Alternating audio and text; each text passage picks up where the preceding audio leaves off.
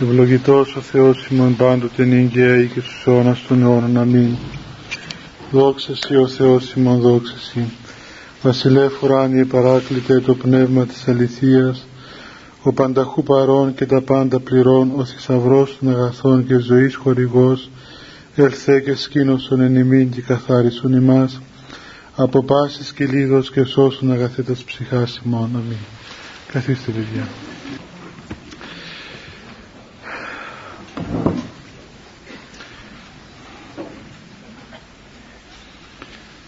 Την προηγούμενη φορά, παιδιά, ε, είχαμε αρχίσει να μιλούμε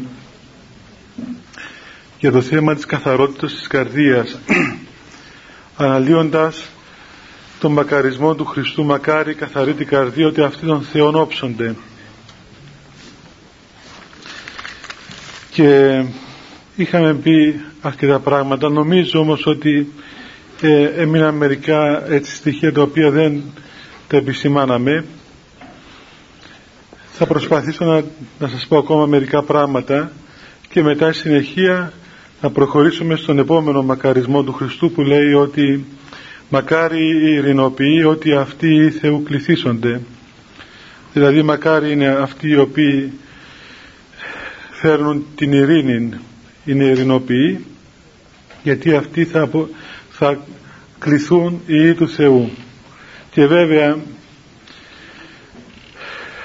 πρέπει να το έχετε καταλάβει και έτσι είναι στην πραγματικότητα ότι οι μακαρισμοί του Χριστού είναι συνδεδεμένοι μεταξύ τους.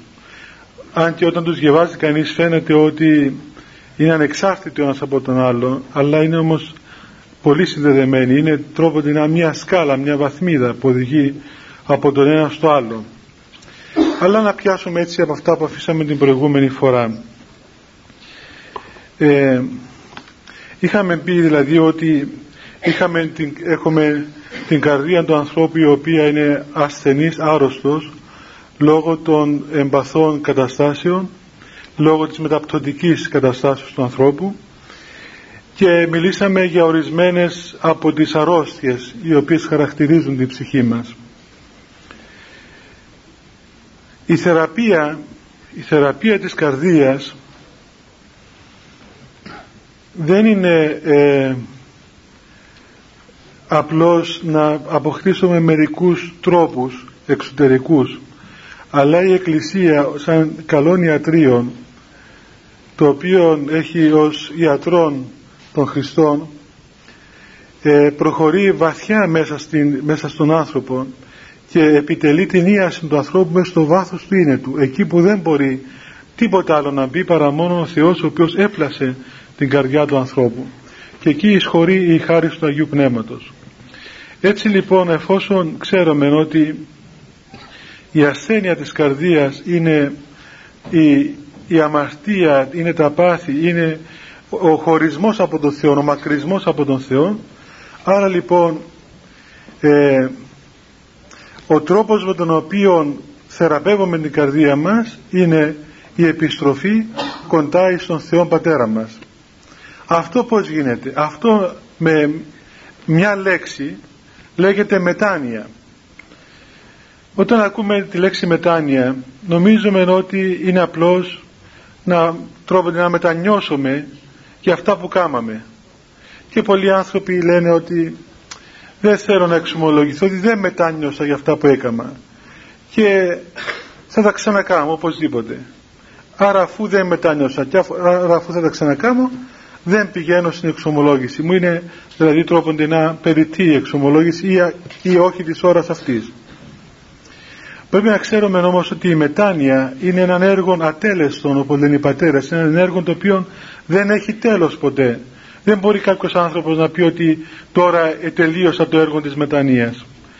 Και αρχίζει από το, από το μηδέν μέχρι το άπειρο.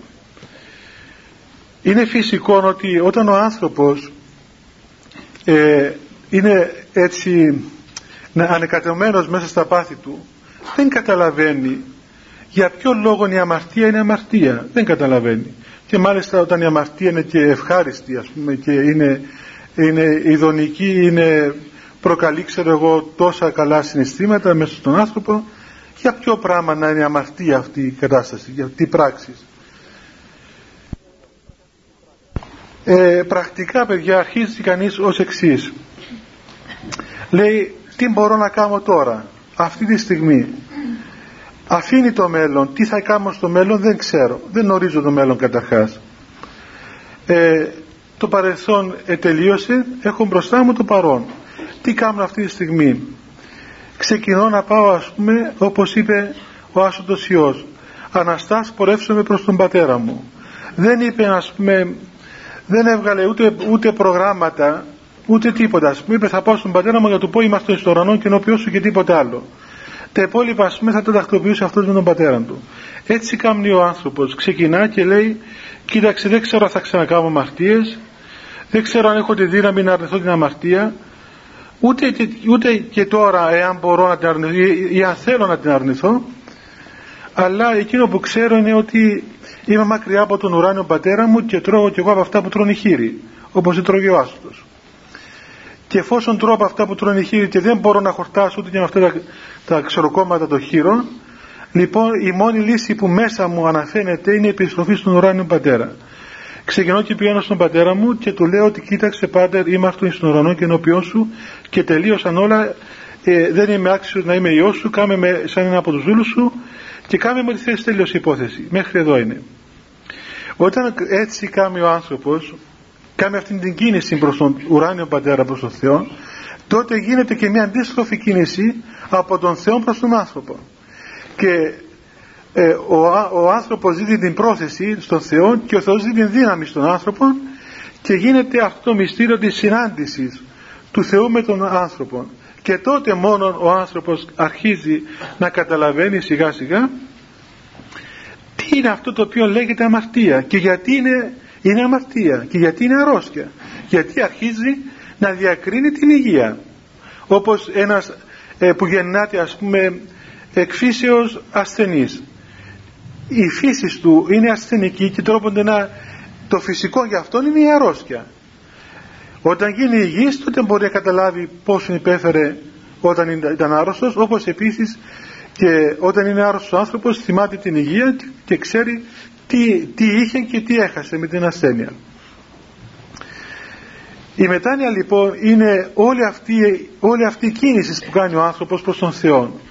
Και αρχίζει από, από, την, από την πρώτη στιγμή που ο άνθρωπος λέει ότι θα πάω στον πατέρα μου. Θα πάω και τρόποντινά ό,τι θέλει ας γίνει. Δεν βγάζει ας πούμε προγράμματα. Ούτε λέει ας πούμε μα θα τα ξανακάμω ή θα τα ξανακάμω ούτε αν μετάνιωσα ή δεν μετάνιωσα επιστρέφει προς τον πατέρα και αρχίζει να δημιουργεί μια σχέση ιότητος. Είμαι ιός του πατέρα μου. Άρα λοιπόν έχω δικαίωμα να αποκαλώ τον, τον Θεό πατέρα μου. Αυτό είναι το πρώτο έργο. Μετά λένε οι πατέρες ότι ένα από τα πρώτα συμπτώματα το οποίο δημιουργείται στην καρδία του ανθρώπου λέγεται συντριμός της καρδίας ή όπως λέει στον ψαλμό της μετανοίας ο Δαβίδ καρδία συντετριμένη δηλαδή μόλις ο άνθρωπος συναντήσει τον Θεό δει τον Θεό έστω και από μακριά ακόμα έστω και ελάχιστον, απειροελάχιστον και ξέρετε ότι έχει την εξής ιδιότητα ο Θεός η χάρη του Θεού. Ε, είτε ένα γραμμάριο ας το πούμε έτσι γευθεί ο άνθρωπος είτε ένα αντώνο γευθεί ο άνθρωπος αυτό το πράγμα πληρεί την, την ύπαρξη του ανθρώπου δηλαδή δεν δίνει την αίσθηση της λειψάδας ούτε το ελάχιστο ούτε το άπειρο έτσι λοιπόν μόλις αρχίσει αυτή η σχέση του Θεού με τον άνθρωπο τότε ο άνθρωπος έρχεται σε αυτόν καταλαβαίνει τι γίνεται και συντρίβεται η καρδία του. Δηλαδή η καρδιά του σπάζει. Ενώ η καρδιά του είναι σκληρή, είναι πεπορωμένη είναι σαν μια πέτρα σκληρή ε, εμφανίζεται το φαινόμενο να σπάζει η καρδιά του ανθρώπου και να διαλύεται, να συντρίβεται η καρδιά του μπροστά στην παρουσία του Θεού. Αυτό είναι που όπως σας είπα είναι η καρδία συντετρεμένη την οποία ο Θεός ούτε εξουδενώσει, δεν την απορρίπτει ο Θεός. Ε, οι Άγιοι της Εκκλησίας μας ζητούσαν από τον Θεό ε, διακαώς αυτήν την τη συντριβή της καρδίας τους. Ο Άγιος Ιωάννης ο Χρυσόστομος λέει εκεί σε έναν λόγο ε, ότι ε, να προσεύχεσαι επικαλούμενος τον Θεό και να λες σύντριψό μου την καρδία την πεπορωμένη δηλαδή σπάς την καρδιά μου. Λες του Θεού ότι έλα, έλα εσύ και σπάς αυτήν την καρδιά μου που είναι τυφλή που είναι, είναι πέτρα δεν κάνει τίποτα. Και βλέπετε ότι ε, υπάρχουν άνθρωποι που μέχρι την ώρα που θα έρθουν κοντά στο Θεό δεν έχουν κλάψει ιδίως αγόρια. Ε, δεν, δεν έχουν κλάψει δεν έμαθαν να κλαίνουν και όταν έρθει να εξομολογηθεί όταν μπει στο χώρο της εξομολογήσεως κατά έναν παράδοξο τρόπο τους έρχεται να κλαίουν και δεν ξέρω γιατί. Δεν ξέρω γιατί κλαίουν. Και, και, με ρωτάνε και εμένα μα γιατί κλαίω;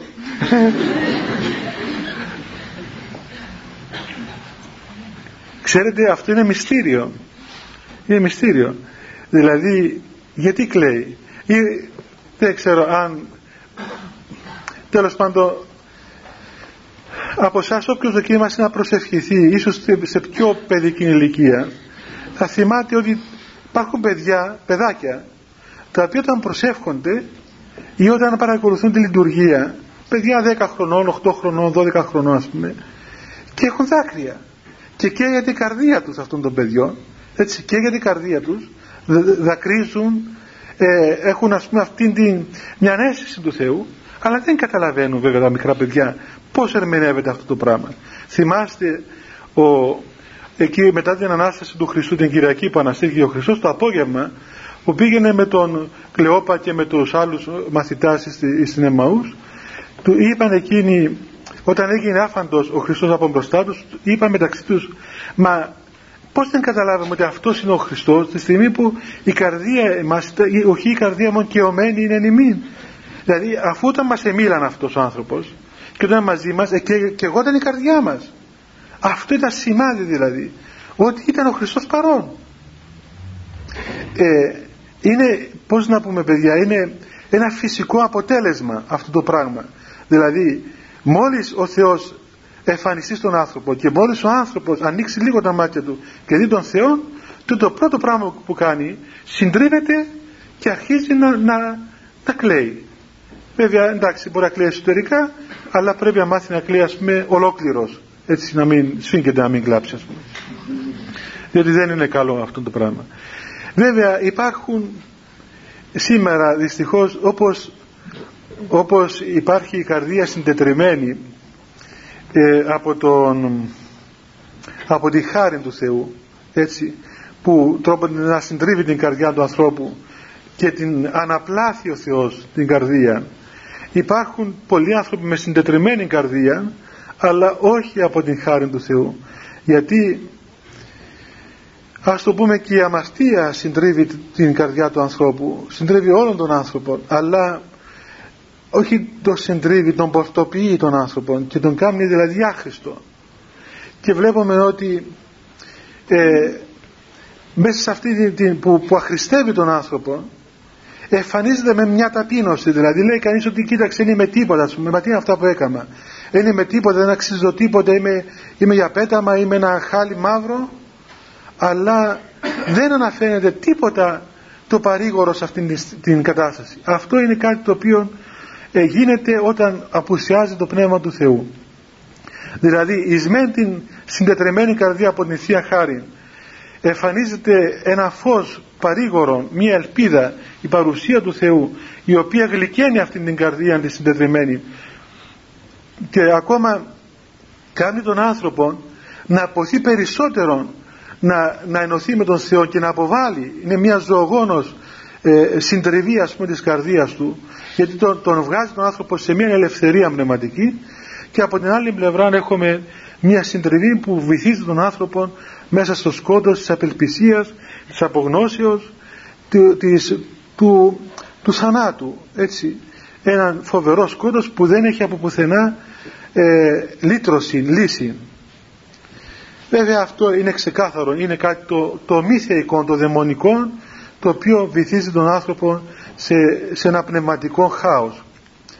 Μετά από αυτήν την, μετά από αυτήν την συντριβή της καρδίας, σιγά σιγά ε, εμφανίζεται ένας πόνος καρδιακός μέσα στον άνθρωπο, όπως λένε οι πατέρες, ο οποίος πόνος, ο πόνος αυτός ο καρδιακός είναι γλυκύτατος πόνος. και όταν ο άνθρωπος αρχίζει να πονάει μέσα του πονάει αλλά καταλαβαίνει ότι αυτός ο πόνος έχει κάτι το πολύ ας πούμε πολύτιμο. Του δίνει δηλαδή μία γνώση, μία εμπειρία μία γεύση την οποία δεν είχε μέχρι τώρα ο άνθρωπος. Είναι κάτι το οποίο είναι υπεράνω ε, άλλων καταστάσεων. Και πονάει και αυτός ο πόνος γίνεται τρόπο ένα οδηγός ο οποίος τον οδηγεί σιγά σιγά προς το κέντρο του στόχου του. Ε, είναι μια ας πούμε διαδικασία ας το πούμε έτσι ψυχική μια διαδικασία που γίνεται μέσα στον άνθρωπο με οδηγών βέβαια πάντοτε των Χριστών τη χάρη του Θεού. Αυτά τα πράγματα παιδιά εάν διαβάσετε τα, τα, τα, βιβλία των Αγίων Πατέρων θα τα δείτε γραμμένα διότι οι πατέρες της Εκκλησίας μας έζησαν αυτά τα οποία παρέδωσαν ο Χριστός και μας τα ε, και μας τα παρέδωσαν οι Απόστολοι μέσα στην Αγία Γραφή αυτά εφαρμόστηκαν από τους Αγίους της Εκκλησίας διαμέσου των αιώνων και επαληθεύθηκαν. Έτσι λοιπόν όταν προχωράει κανείς μέσα στη μετάνοια τότε έχουμε και τους συγκεκριμένους καρπούς. Ο πρώτος καρπός είναι η αίσθηση του Χριστού στην καρδιά μας. Και μετά όταν ο Χριστός ενοικήσει στην καρδία τότε έχουμε αυτό το οποίο λέει ο επόμενος μακαρισμός. Μα, ε, μακάρι ειρηνοποιεί ότι αυτοί οι Θεού κληθήσονται δηλαδή η ειρήνη η ειρήνη βασιλεύει μέσα στην καρδία του ανθρώπου.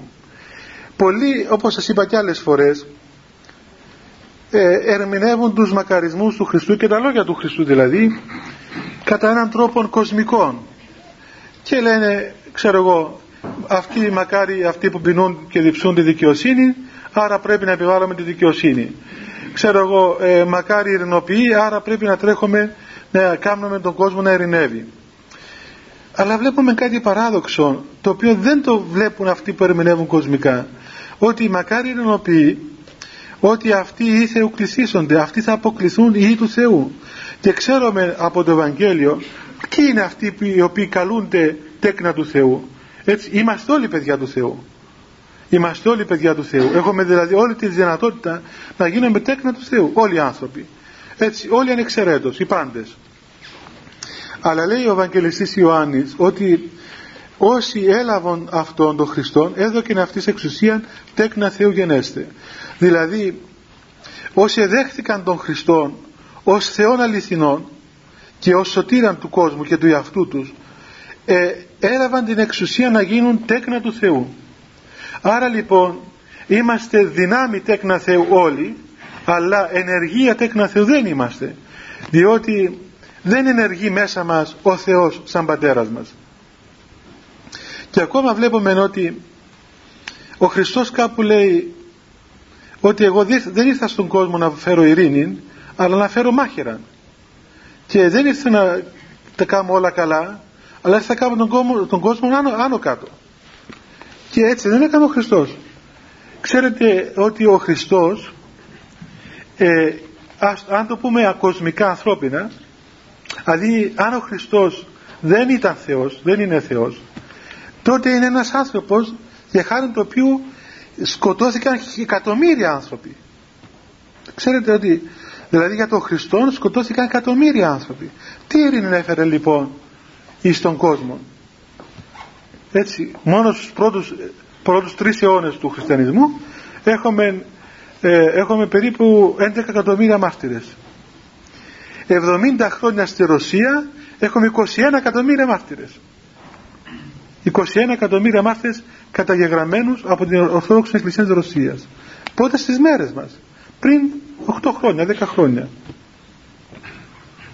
Στην Αλβανία επίσκοποι θαύτηκαν ζωντανοί ε, καταδιωγμένη εκκλησία μέσα στα σπήλαια, μέσα στα υπόγεια έτσι το μαρτύριο δηλαδή και ε, ε, ο διωγμός, η πάλι, το αίμα έγινε, έγινε θάλασσα από τους χριστιανούς και εάν πούμε ότι και σε περιόδους ειρήνης πόσοι ε, δεν είμαστε καθημερινά μάρτυρες όταν γινόμαστε αντικείμενο ας πούμε χλεβασμού, ηρωνίας, δοκιμασίας, συγκοφαντίας, ε, επερωτήσεως, μα τι είναι αυτός τέλος τι κάμνεις εκεί, τι είναι, τι είναι το πράγματα που κάμνεις. Και καθημερινά βρισκόμαστε αντιμέτωποι λόγω της πίστεως μας στον Χριστό. Αυτό τι είναι, είναι καθημερινό μαρτύριο. Άρα λοιπόν αυτή η ειρήνη την οποία έψαλαν οι άγγελοι και έλεγαν δόξα είναι ψήσεις Θεό και επιγής ειρήνη δεν είναι μια ειρήνη κοσμική. Δεν είναι δηλαδή ότι θα σταματήσουν οι πόλεμοι και οι έχθρες και τα τσακώματα και θα γίνει μια απέραντη ειρήνη στον κόσμο. Όχι. Η βασιλεία του Χριστού δεν είναι εκ του κόσμου τούτου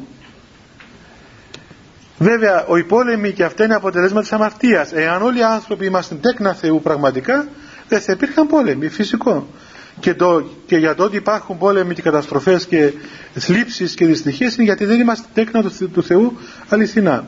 Όμως ο Χριστός θεραπεύει το κέντρο της, του προβλήματος όχι την επιφάνεια. Το να γίνονται πόλεμοι και να τσακωνόμαστε εμείς μεταξύ μας και να μην έχουμε ειρήνη αυτό είναι η επιφάνεια το βάθος, το κέντρο του προβλήματος τι είναι; Είναι ότι ο άνθρωπος είναι μακράν του Θεού. Το πρόβλημα του ανθρώπου το πανπρόβλημα είναι η απουσία του Θεού από τον άνθρωπο. Αυτό λοιπόν ε, κοιτάζει δηλαδή ο, ο Θεός να θεραπεύσει. Όταν λοιπόν λέει μακάρι οι ειρηνοποιοί σημαίνει ότι αυτοί οι ειρηνοποιοί πριν γίνουν ειρηνοποιοί έγιναν ειρηνικοί άνθρωποι και είχαν ειρήνη μέσα τους θυμάστε ο Χριστός όταν αναστήθηκε πριν ακόμα μάλλον σταυρωθεί ε, όταν ε, ε, και όταν μιλούσε στους μαθητές του πρώτου πάθους τους είπε ότι σας αφήνω σας δίνω τη δική μου την ειρήνη η ειρήνη την εμήν αφή ημίν. Δηλαδή σας δίνω τη δική μου ειρήνη. Όχι όπως ο κόσμος σας δίνει την ειρήνη. Δεν είναι μια κοσμική ειρήνη δηλαδή αυτή που σας δίνω εγώ αλλά μια ειρήνη που είναι, προέρχεται από μένα και η ειρήνη τι είναι δεν είναι μια ιδέα. Έτσι δεν είναι μια ιδέα η ειρήνη ούτε μια, ξέρω εγώ, μια κατάσταση ούτε ένα, ένα σύνθημα που γράφουν πάνω στους στίχους ειρήνη. Αλλά η ειρήνη είναι ο ίδιος ο Χριστός. Αυτός είναι η ειρήνη ημών. Αυτός είναι η ειρήνη μας. Άρα λοιπόν δίδοντας μας την ειρήνη μας δίδουν αυτόν του. Ο ίδιος είναι η ειρήνη. Άρα λοιπόν αυτός ο οποίος έχει ειρήνη για να είναι και ειρηνοποιός είναι αυτός ο οποίος έχει τον Χριστό και συνδέεται αυτό με το προηγούμενο με την έννοια ότι αυτός ο οποίος έχει καθαρή καρδία και είδε τον Θεό αποκτά μέσω ειρήνη και γίνεται και ειρηνοποιός. Ε, παιδιά έχει έξω, έξω, από την πόρτα παιδιά αν θέλετε να τους βάλετε μέσα. Ε, ελάτε λίγο πιο μέσα εσείς. Ναι. Προσκαλέστε τους να μπουν μέσα. Εντάξει. Στέλιο έχει έξω και από εκεί α δεν έχει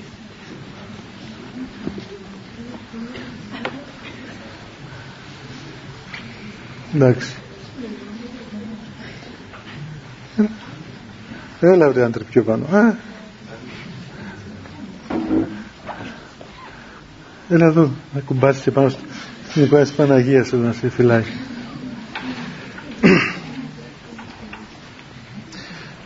Ο άνθρωπος λοιπόν παιδιά ο οποίος είναι ε, ναός του Θεού είναι μέσα του ο Χριστός τότε αυτός ο άνθρωπος είναι κατοικητήριο της ειρήνης κατοικητήριο του Χριστού. Βλέπετε όταν ο Χριστός έστειλε τους μαθητές του να πάνε να κηρύξουν πριν ακόμα πριν το πάθος τους είπε το εξής πράγμα. Όταν θα πάτε σε ένα σπίτι θα μπαίνετε σε ένα σπίτι να λέτε ειρήνη το οίκο τούτο ειρήνη σε αυτό το σπίτι. Εάν σε αυτό το σπίτι λέει ο Χριστός υπάρχει ιός ειρήνης τότε η ειρήνη σας θα αναπαυθεί στο σπίτι εκείνο. Εάν δεν υπάρχει ιός ειρήνης παιδί της ειρήνης, όχι ιός δηλαδή μικρόβιο. Ιός, ιός γιατί μπορεί να έχουμε και τέτοιες παρεξηγήσεις. Εάν δεν υπάρχει λοιπόν ένα τέκνον της ειρήνης ένας ιός της ειρήνης εκεί τότε η ειρήνη θα επιστραφεί πίσω σε εσάς. και βλέπετε στην εκκλησία λέμε συχνά στη Θεία Λειτουργία ειρήνη πάση ή ειρήνη ημίν ή εν ειρήνη του Κυρίου Δεεθόμεν υπέρ της άνωθεν ειρήνης εν ειρήνη προέρθομεν ο Χριστός όταν αναστήθηκε ε, είπε στους μαθητές του ειρήνη ημίν αυτό τι είναι; Είναι μια ενέργεια μια ενέργεια η οποία αφού πλέον ο άνθρωπος γίνει ναός του Θεού έτσι αυτή η, η, το αποτέλεσμα της κατοικήσεως του Θεού στον άνθρωπο εκπέμπεται προς τα έξω και εκπέμπει την ειρήνη και δίδει την ειρήνη ο άνθρωπος αυτός. Και το, το μυστήριο είναι ότι εάν ο χώρος ο άνθρωπος είναι δεκτικός της ειρήνης τότε γίνεται μια, μια κοινωνία, μια ένωση πνευματική και λαμβάνει την ειρήνη. Εάν δεν είναι έτσι, τότε η ειρήνη επιστρέφει πίσω σε αυτόν που την αποστέλει. Το ίδιο ξέρετε, συμβαίνει και με το αντίθετο της ειρήνης. Δηλαδή, με τις κατάρες να πούμε, έτσι. Ε, η κατάρα τι είναι; Η κατάρα είναι ε, όπως ας πούμε ευχόμαστε στον άλλο να έχεις ειρήνη και είναι μια ενέργεια η οποία εκπέμπεται από την χάρη του Αγίου Πνεύματος προς τον άλλο η κατάρα είναι μια κακή ευχή για τον άλλον και εκπέμπεται βέβαια από, το, από, τον, από, τις, ε, από την κακία του ανθρώπου συνεργούσης της, της ε, κακίας του σατανά. Και εάν δεν, έχουμε, αν δεν έχει τόπο αυτή η κακία μέσα μας τότε η κακία επιστρέφει σε αυτόν που την έστειλε και συνήθως οι κατάρες πιάνουν αυτούς που τους στέλνουν. Αυτούς που τους στέλνουν πρώτα και ύστερα τους, αυτό μη φοβάστε. Και βέβαια όπως λέει και, και αυτός εύχεστε και μη καταράστε είναι μεγάλη αμαρτία των χριστιανών να, να εύχεται κακά για άλλους ανθρώπους να καταράτε τους άλλους δηλαδή. Αυτό είναι ένα μυστήριο το οποίο είπαμε και άλλες φορές αλλά έτσι με λίγα λόγια να σας πω παιδιά ότι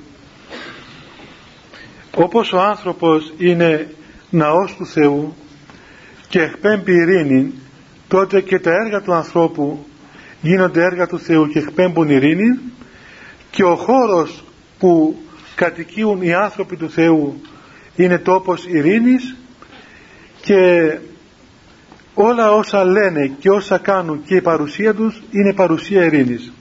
Δεν ξέρω εάν το έχετε δει καμιά φορά στη ζωή σας πιστεύω ότι το έχετε δει ότι υπάρχουν άνθρωποι οι οποίοι ας πούμε λειτουργούν σαν καταλήτης σε μια κρίση σε μια έτσι οξύτητα έτσι. Ε, και υπάρχουν άνθρωποι οι καημένοι οι οποίοι και δεν ξέρω χωρίς να θέλουν τι να πει κανείς δεν ξέρω πώς να το ερμηνεύσω. Τέλος πάντων θέλοντας και μη όπου πάνε δημιουργούν προβλήματα. Σαν να δηλαδή και είναι κατασκευασμένοι για ταραχή δηλαδή η παρουσία τους αφεαυτού, αφεαυτού της δημιουργεί μια αναστάτωση στον άλλον άνθρωπο και είναι, είναι παρατηρημένο αυτό και υπάρχουν άνθρωποι οι οποίοι ξεκουράζουν τον άλλο και άνθρωποι που κουράζουν τον άλλο. Μπορεί να μην κάνουν τίποτα. Μπορεί να μην κάνουν απολύτως τίποτα. Αλλά κουράζει τον άλλον άνθρωπο. Και αυτό λόγω της κατάστασης της εσωτερικής. Και ακόμα περισσότερο. Ξέρετε παιδιά ακόμα περισσότερο. Υπάρχουν άνθρωποι οι οποίοι μπορεί να σε παρακαλούν πες μας κάτι και να μην μπορείς να πεις τίποτα απολύτως. Δηλαδή τι να σας πω είναι, είναι ένα μυστήριο αυτό το πράγμα η κοινωνία δηλαδή ε, των ψυχών των ανθρώπων είναι και αυτό κάτι το οποίο είναι ο Θεός μεταδίδονται αυτά τα πράγματα λέει στο γεροντικό κάπου πήγαν κάποιοι μοναχοί σε ένα γέροντα και του είπαν είπε, είπε μας λόγον πάτερ να σωθούμε και ο γέροντας έψαξε να βρει λόγον στην καρδιά του και λέει δεν υπάρχει λόγος ουκ είναι λόγος πλέον τελείωσε γιατί άμα ήθελε έλεγε πολλά πράγματα. Αλλά το μυστήριο του λόγου, όπως το μυστήριο της ειρήνης, είναι ένα μυστήριο το οποίο τελεσιουργείται μέσα στην καρδία του ανθρώπου.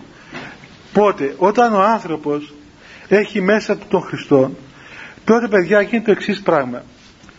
Ε, ε, δεν ξέρω αν έχετε διαβάσει το γέροντα Σιλανό.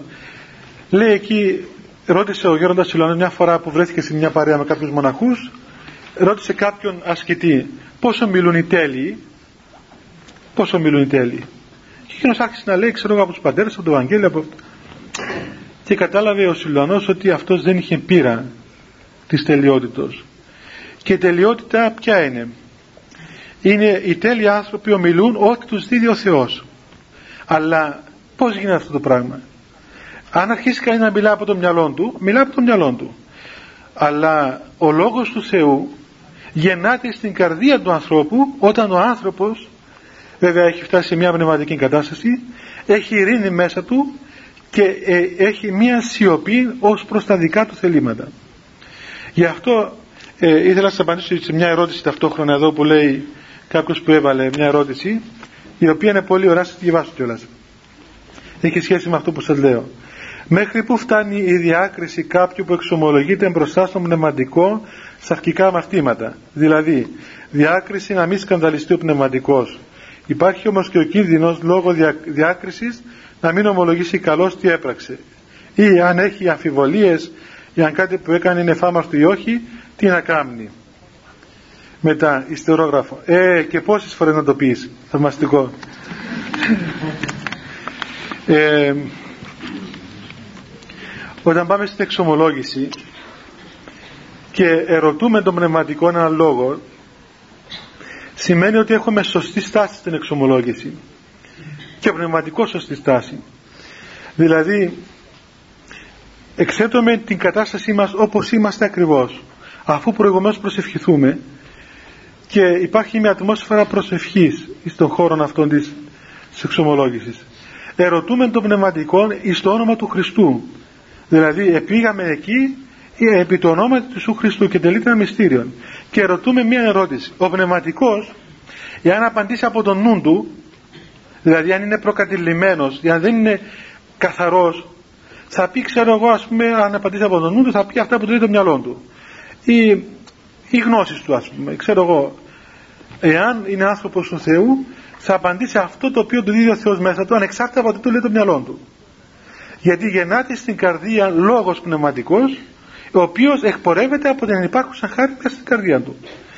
Αυτή η χάρη είναι η χάρη είναι, είναι αυτό που λέμε η κατοίκηση του Θεού στην καρδιά του ανθρώπου αυτό που λέει ο Χριστός για τον άνθρωπο που έχει ειρήνη αυτός ο οποίος δίδει ειρήνη στον κόσμο.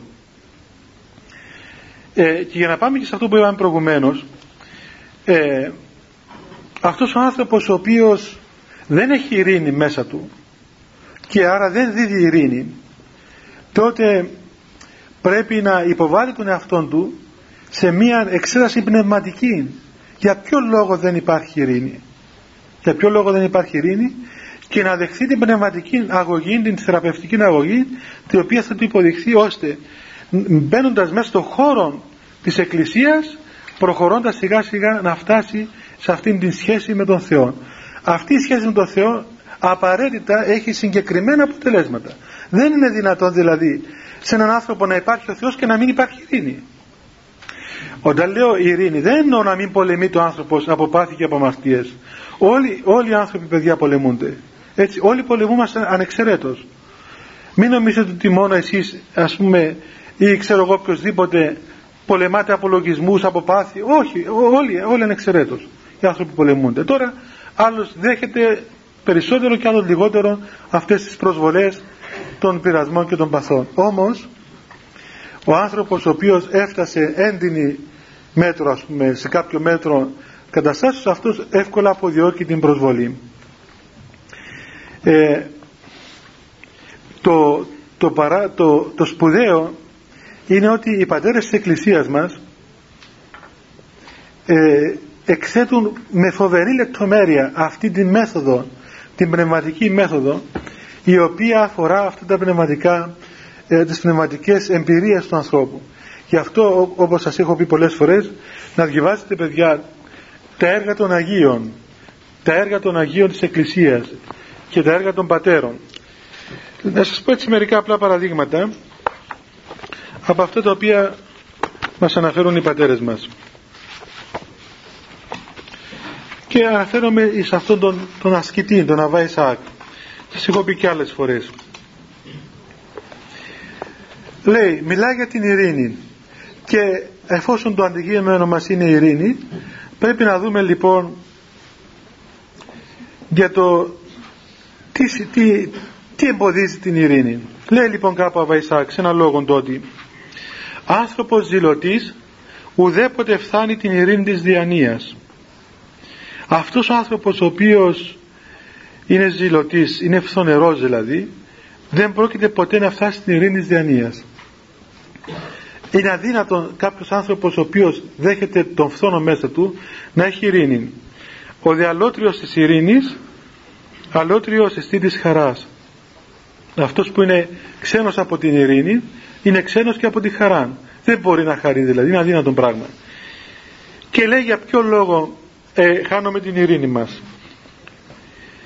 Και είναι πολύ έτσι πρακτικό πράγμα που νομίζω αφορά έτσι εμάς σήμερα λέει λοιπόν η σκότωση της ψυχής εκ της αταξίας της πολιτείας γίνεται. Δηλαδή το να σκοτίζεται η ψυχή του ανθρώπου το να είναι σκοτισμένη να, να έχει μέσα σε έτσι ένα πνευματικό σκότος γίνεται από την αταξία της πολιτείας. Όχι βέβαια της πολιτείας που είχαμε εκλογές τες, αλλά τι, που λέμε βίος και πολιτεία δηλαδή από τον τρόπο ζωής ε, ξέρετε έχετε, αν έχετε διαβάσει τη γραφή που λέει ότι το κατοικητήριο του Θεού είναι εν ειρήνη και ο θρόνος του Θεού είναι ειρήνη και αν έχετε δει ανθρώπους του Θεού θα δείτε ότι οι άνθρωποι αυτοί είναι, κινούνται σε μια ατμόσφαιρα ειρήνης. Ένα παράξενο πράγμα. Ό,τι γίνεται από τους ανθρώπους του Θεού γίνεται σε μια ατμόσφαιρα ειρήνης λέει στο γεροντικό ότι ε, εκεί στην Αίγυπτο πήγαν οι πατέρες να περάσουν τον Νείλο και χάλασε το καράβι. Και ήταν και ένας αβάς εκεί ο αβάς μονάσα δεν κάνω λάθος ένας γέροντας και περίμενε να έρθει η ώρα να περάσουν από τη βάρκα, με τη βάρκα απέναντι. Εν τω μεταξύ η βάρκα η δημόσια βάρκα ε, αργούσε να φτιαχτεί και βρέθηκαν κάποιες άλλες βάρκες και θα πήγαιναν απέναντι και θα πήγαιναν πατέρες στην έρημο που μέναν. Οπότε οι νεαρότεροι μοναχοί έτρεξαν να μπουν στις βάρκες που βρέθηκαν. Του φώναξαν και αυτό έλαβα και εσύ να μπεις μέσα να πάμε λέει όχι δεν πάω. Εγώ δεν αναβαίνω ε, σε καμία άλλη βάρκα παρά μόνο στη δημόσια βάρκα και κάθεσε εκεί και περίμενε.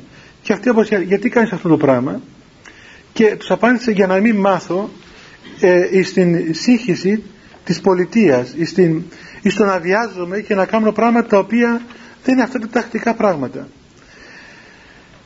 Δηλαδή ξέρετε ότι ο τρόπος που ζούμε σήμερα και πιεζόμαστε και αχωνόμαστε και τρέχουμε τρέχουμε συνέχεια αυτό το πράγμα παιδιά είναι αντιπνευματικό. Δεν μπορεί να καρποφορήσει πνευματικά. Και νομίζω ότι όλοι έχουμε πείρα ότι μα ούτε πνευματικά καρποφορεί αλλά ούτε και τίποτα καρποφορεί. Διότι τρέξε τρέξε τρέξε τώρα να πιάνει τα νεύρα και μας, μας φταίει ένας του άλλου. Άσε που σκοτωνόμαστε από το πολύ τρέξιμο ας πούμε, έτσι με τα δυστυχήματα και τα πράγματα. Αλλά εμάθαμε σε αυτή την κατάσταση.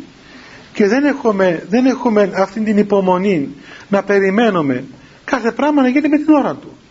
Και αυτό μας κάνει για στα πνευματικά ακόμα. Δηλαδή μέχρι ξέρω εγώ χτες ας πούμε είμαστε έξω από την εκκλησία και σε έξι μήνες θέλουμε να κάνουμε θαύματα. Θυμάμαι και εγώ ένα, ένα, ένα παιδί το οποίο ας πούμε επειδή και είναι παλιομερολογίτης δηλωτής φανατικός και ήρθε μια μέρα στο μοναστήρι κρατώντας ένα βιβλίο που λέγεται Πιδάλιο και να μου δείξει με το πιδάλιο ότι ας πούμε ε, ο Αρχιεπίσκοπος και οι δεσποτάδες και οι παπάδες κάνουν λάθη και μόνο ας πούμε παλαιομερολογίες είναι σωστή. Του λέει ρε παιδάκι μας, εσύ μέχρι έξι μήνες βρε. Νυχτοξημερινό σου σηκωθεί και τώρα έγινες να μάθεις να κρίνεις ας πούμε τον, τους επισκόπους και τους, τους ιερείς και αυτά τα πράγματα. Δηλαδή τόσο γρήγορα έφτασες σε μέτρα μεγάλα που μπορεί να καταλάβεις δηλαδή, αυτό το πράγμα.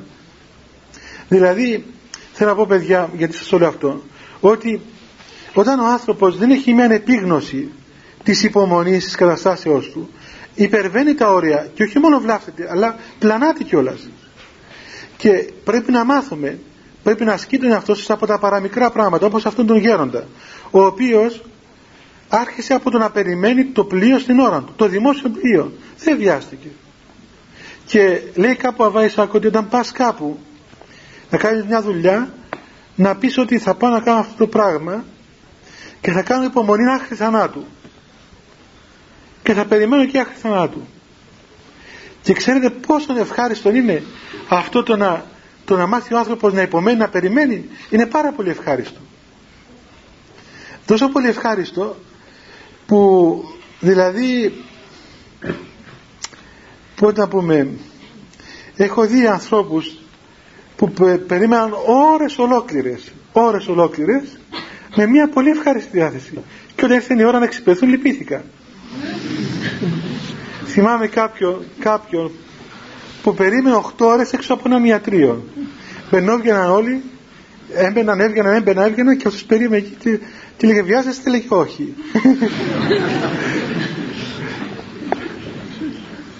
και ήταν άρρωστος. Είχε πάθει κολλικό στο, στο νεφρό ήταν ένας μοναχός από το Βέλγιο. Λοιπόν και είχε κολλικό του νεφρού φανταστεί φρικτούς πόνους έστω και όρθιος έξω από το νοσοκομείο και στην Ελλάδα ξέρετε είναι και τα νοσοκομεία εκεί είναι τόσο πολύ εξυπηρετικά. Κυρίως απέναντι στους μοναχούς άκρος εξυπηρετικά. Οχτώ ώρες έστεκε αυτός εκεί. Και όποιος έχω λέει να περάσω πάτε λέει ευχαρίστως. Περάστε. Λοιπόν και όμως μετά έλεγε ότι τόση χάρη ουδέποτε αισθάνθηκα στη ζωή μου. Όταν είμαστε στην εκκλησία έτσι εάν μας πιάσει η αδειμονία και η αγωνία να τελειώσει η εκκλησία για να φύγουμε πάει χάθηκαν όλα.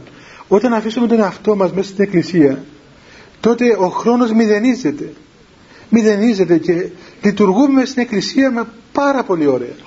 Όπως να είμαστε σε ένα πλοίο ας πούμε και πόσο ωραία πάει το πλοίο εκείνο και αισθανόμαστε τόσο ευχάριστα. Περνούν οι ώρες, οι ώρες μπήκαμε νύχτα, βγήκαμε μέρα από την εκκλησία και όμως δεν καταλάβαμε τίποτα. Και γενικά είναι κάτι το οποίο σήμερα νομίζω δεν υπάρχει στην νεότητα. Στο, στο, στο σύγχρονο τρόπο ζωής. Οι πρόγονοι μας το είχαν; Βλέπετε οι γιαγιάδες μας τι υπομονητικές πίταν καθόντουσαν ξέρω κάτω από το στήλο ας πούμε ώρες ολόκληρες επερίμεναν να έρθει το λεωφορείο μια φορά την ημέρα να πάνε και να έρθουν. Δεν είναι ούτε άγχος ούτε τίποτα. Μια χαρά όλα πήγαινε και ερχόντουσαν τόσο όμορφα. Σήμερα είναι δυνατόν να τα, να τα μηδενίσουμε όλα. Μα μηδενίζοντας το χρόνο μηδενίζοντας τις αποστάσεις μηδενίζεις και όλα αυτά που είναι όμορφα. Ε, να σας πω κάτι το οποίο εγώ όταν ήμουν στο Άγιον Όρος μου άρεσε πάρα πολύ όταν έβγαινα από το Άγιον Όρος. Όχι γιατί έβγαινα από το Άγιον Όρος αλλά τι μου άρεσε νομίζετε. Είναι, είναι κομικό αλλά θα σας το πω.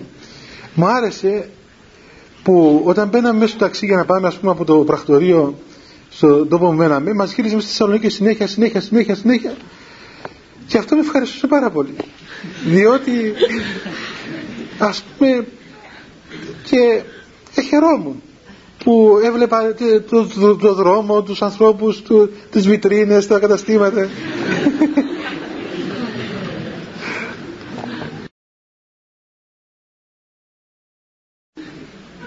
Θυμάμαι ένα γεροντάκι που, ένα γερό ενόχ, σας είπα κι άλλη φορά, που βγήκε από το Άγιο Νόρο στην Αρουμά, τον έβγαλα εγώ και δεν μπορούσα να ξεκολλήσω, διότι κάθε, κάθε αυτός είχε χρόνια πολλά βγήκε από το Άγιο Νόρο.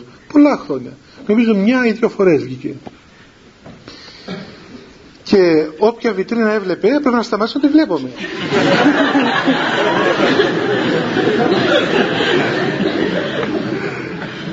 και τα έβλεπε όλα τόσο ωραία ας πούμε. Και ένα πόσο ωραία. Τα φώτα στη Θεσσαλονίκη, στην Εγνατία εκεί. Μα πήγαινε το βράδυ, έβλεπε τα φώτα και λέει κοίταξε ρε παιδί, μα τι ωραία αυτά τα πράγματα όλα. Τα φώτα βλέπε τα, τα φώτα τα, αυτά που αναβοσβήνουν. Λοιπόν εθαύμαζε τα πάντα. Και ήταν τόσο χαρούμενος και ευχαριστούσε και δοξολογούσε ο Θεό και όλα αυτά τα ωραία πράγματα που είχε ο τόπος εκείνος. Και είδαμε πόσο ωραία πράγματα έχει η Θεσσαλονίκη πόσο ωραία πράγματα. Όλοι εμείς που τρέχαμε πάνω κάτω τρέξε τρέξε τρέξε εχάσαμε όλες τις ωραιότητες της ζωής μας και μετά αφού χάσαμε την ωραιότητα αυτών των φυσικών πραγμάτων. Πώς είναι δυνατόν μετά η ψυχή μας να ευχαριστήσει τον Θεό; Αφού δεν έχει μέσα τίποτα. Δεν έχει τίποτα να ευχαριστήσει τον Θεό. Δεν πρόλαβε να δει τίποτα. Μόνο τρέξιμο και άγχος. Ε τρέξιμο και άγχος τι να δεις.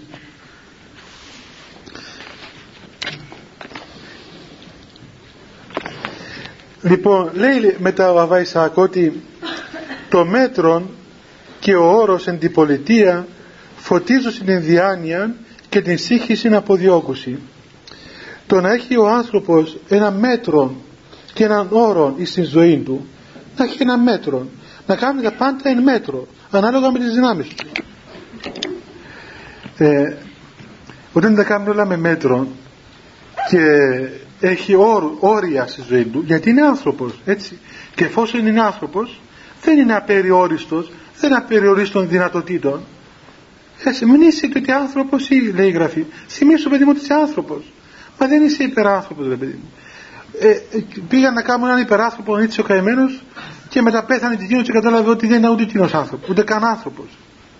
Δεν είμαστε θεοί, δεν είμαστε υπεράνθρωποι, είμαστε άνθρωποι, έχουμε όρια. Έχουμε όρια, άλλα πράγματα τα κάνουμε, άλλα πράγματα δεν μπορούμε να τα κάνουμε. Και είναι φυσικό, είναι, είναι αποδεκτό εφόσον είμαστε άνθρωποι κινούμαστε μέσα στα ανθρώπινα περιθώρια. Όταν έχουμε μέτρων και όρων, λέει ο Βαϊσάκ, αυτά τα πράγματα αποδιώκουν την σύγχυση η οποία μας σκοτίζει. Βλέπετε σήμερα ερχόμαστε πολλοί άνθρωποι από εμάς και δεν ξέρουμε τι, τι θέλουμε. Και ρωτάς τον άλλο, θέλεις αυτόν και για απλά πράγματα έτσι. Έρχεται και λέει, ξέρω, έχω ένα δεσμό με αυτό το παιδί. Το θέλεις παιδί μου, δεν ξέρω. Ε, άτε τώρα. Ε, πού να μάθουμε;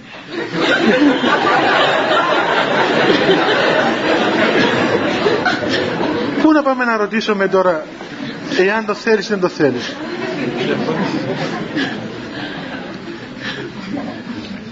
Και, και το παράδοξο ποιο ρωτάνε και εμένα μάλιστα. εσύ που είσαι μέσα σου δεν ξέρεις αν το θέλεις, θα σου πω εγώ. Ε, να τον πάρω πάρτο. Μα δεν το θέλω. Ε μην το πάρεις. Ε μην τον πάρεις δεν το θέλω. Ε,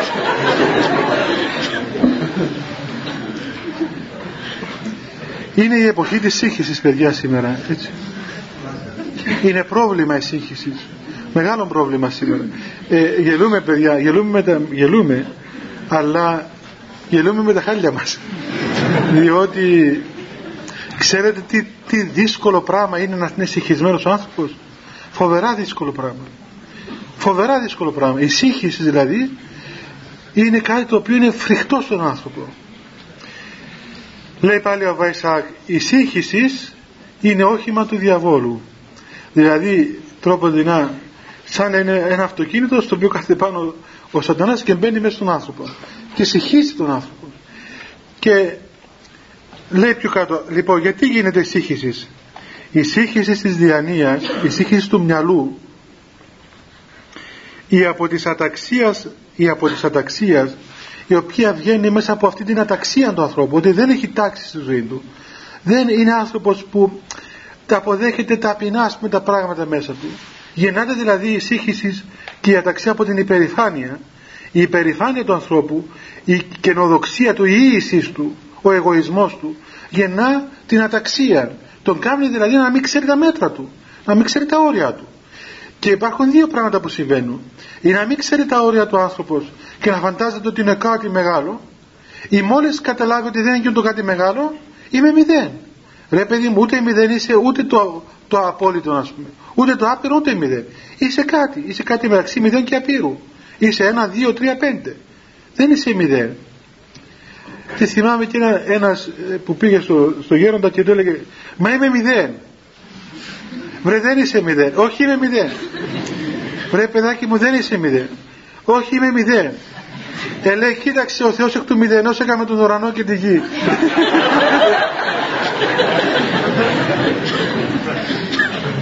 Οπότε και μηδέν να είσαι ας πούμε, κάτι κάνεις στα χέρια του Θεού. Μην, μην κάνεις έτσι.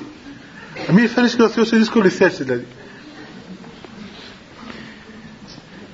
Αυτή λοιπόν η αταξία η οποία φέρνει τη σύγχυση φέρνει ακόμα μαζί με κάτι άλλο λέει ο Βαϊσάκ μαζί με την σκότωση αυτή γίνεται και η θόλωση της διανοίας θολώνει ο νους και ο άνθρωπος κάνει πράγματα τα οποία είναι παράλογα. Είναι σκοτισμένος, συγχυσμένος και κάνει και πράγματα θολά.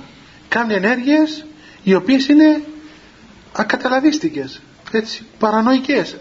Ε, μη λογικές. Δεν μπορεί να, να κρίνει, να καταλάβει. Η ειρήνη όμως λέει η ειρήνη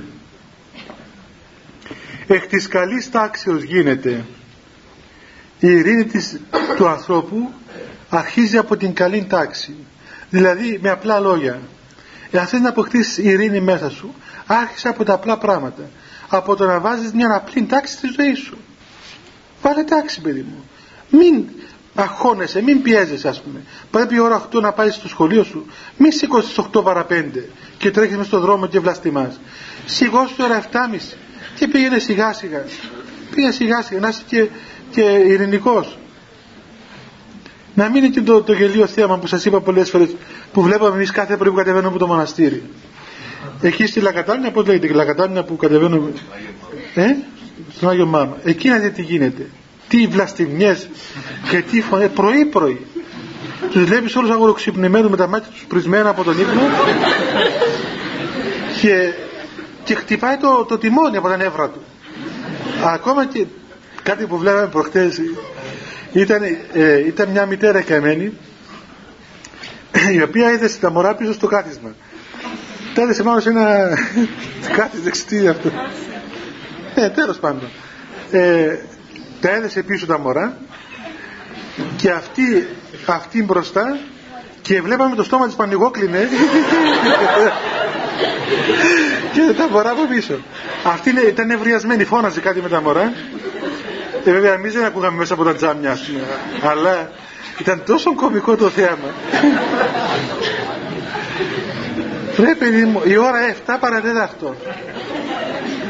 7 παρατέταρτο. Μα παιδιά Μα σκεφτείτε αυτό το πράγμα. 7 παραδείγματα που ξυπνάει ο άνθρωπος και έχει τέτοια νεύρα που μπαίνει τα μωρά σχολείο, που τα παίρνεις τα μωρά καημένα και τη βλέπεις και ας πούμε δηλαδή μα με μια ταχύτητα φοβερή. Και εμείς έχουμε ήδη τρεις ώρες ξυπνημένοι. Αυτά παραδείγματα, τέσσερις ώρες ξυπνημένοι, κάνουμε τη λειτουργία, τέτοια νύχτα που σηκωστήκαμε και βλέπεις ας πούμε Μία χαρά ρε που ξυπνά άλλο και λέει δόξα ο Θεός. Τι ωραία ας πούμε, τρεις η ώρα, νύχτα.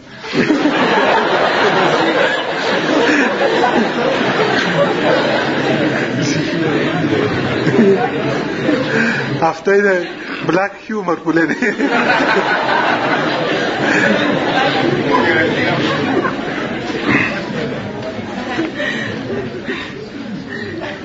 είναι πράγματι δηλαδή πώς, πώς είναι ο νους του ανθρώπου ξέρετε τι είναι ο νους του ανθρώπου όταν ο άνθρωπος όταν τα βλέπει ωραία τι ωραία πραγματικά παιδιά ξέρετε ας πούμε πολλές φορές το άκουσα το βλέπω ας πούμε στην ζωή μας και στη ζωή των ανθρώπων του Θεού δηλαδή όχι, όχι μόνο εμάς.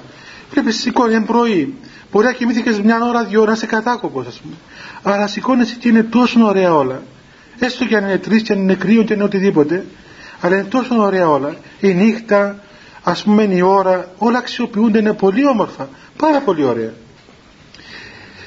Λοιπόν όταν έχουμε έτσι τάξη στη ζωή μας και αρχίζουμε να βάλουμε τα πράγματα ένα-ένα στη ζωή μας. Έτσι αρχίζει η πνευματική ζωή. Αρχίζουμε από το, από το ένα, από το μηδέν. Ξεκινούμε να βάλουμε μια τάξη στην πολιτεία μας που λέει ο Ισαάκ. Τότε λοιπόν η ειρήνη εκ της καλής τάξεως και το φως εκ της ειρήνης γεννάται εν τη ψυχή. Μόλις λοιπόν μπει η ειρήνη και μπουν τα πράγματα ένα-ένα σωστά στη θέση τους, τότε γεννάται το φως στην καρδία μας. Δηλαδή τότε ο, ο άνθρωπος αρχίζει να πορεύεται σε ένα φως, σε μια φωτεινή κατάσταση. Δεν υπάρχουν δύσκολα. Ένα-ένα λύονται. Μόλις έρθει μπροστά του ανοίγει ο δρόμος. Και τότε και εκ της ειρήνης ο καθαρός αήρ εν τη διανία βγάζει και από την ειρήνη αυτή σαν ένας καθαρός αέρας φυσά μέσα στο νου του ανθρώπου και αναπνέει ο άνθρωπος ένα, έναν οξυγόνο πνευματικό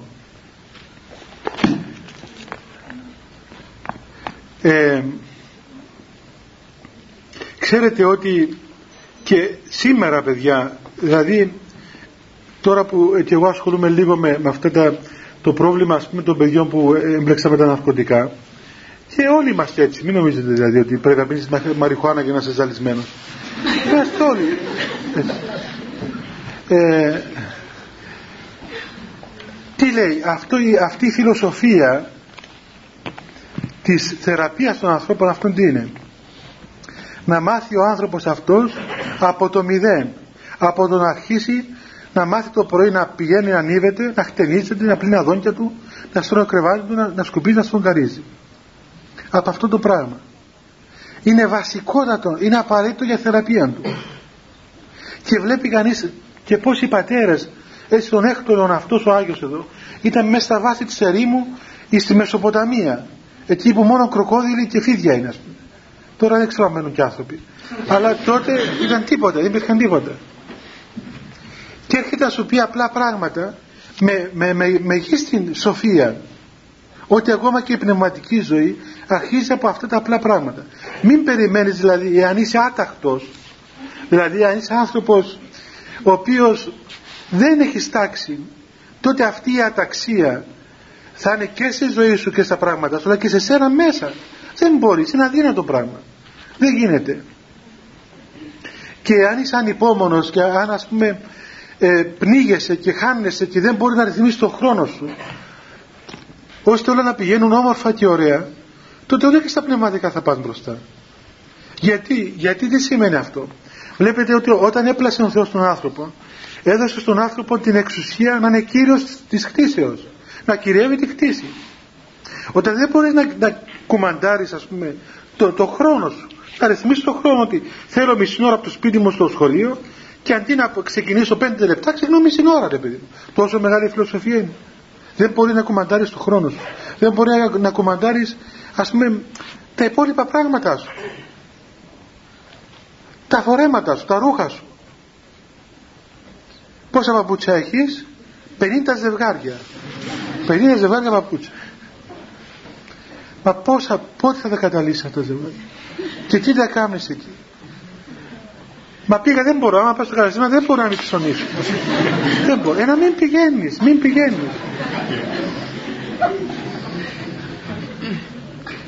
Έτσι. Λοιπόν αυτή όλη η αταξία γεννά τη σκότωση και τη σύγχυση. Αλλά για να είμαι και εγώ συνεπής, η ώρα είναι 9 παιδιά και για να μην τρέχετε να πάτε σπίτι σας γρήγορα γρήγορα, ότι και εγώ στο μοναστήρι, ε, τελειώσαμε. τα υπόλοιπα θα τα πούμε, τα υπόλοιπα μισά θα τα πούμε την άλλη φορά. Απλώς να σας πω, θέλετε να ρωτήσετε κάτι παιδιά, για αν θέλετε να ρωτήσετε κάτι έχουμε 2-3 λεπτά. Αν δεν θέλετε ακόμα καλύτερα.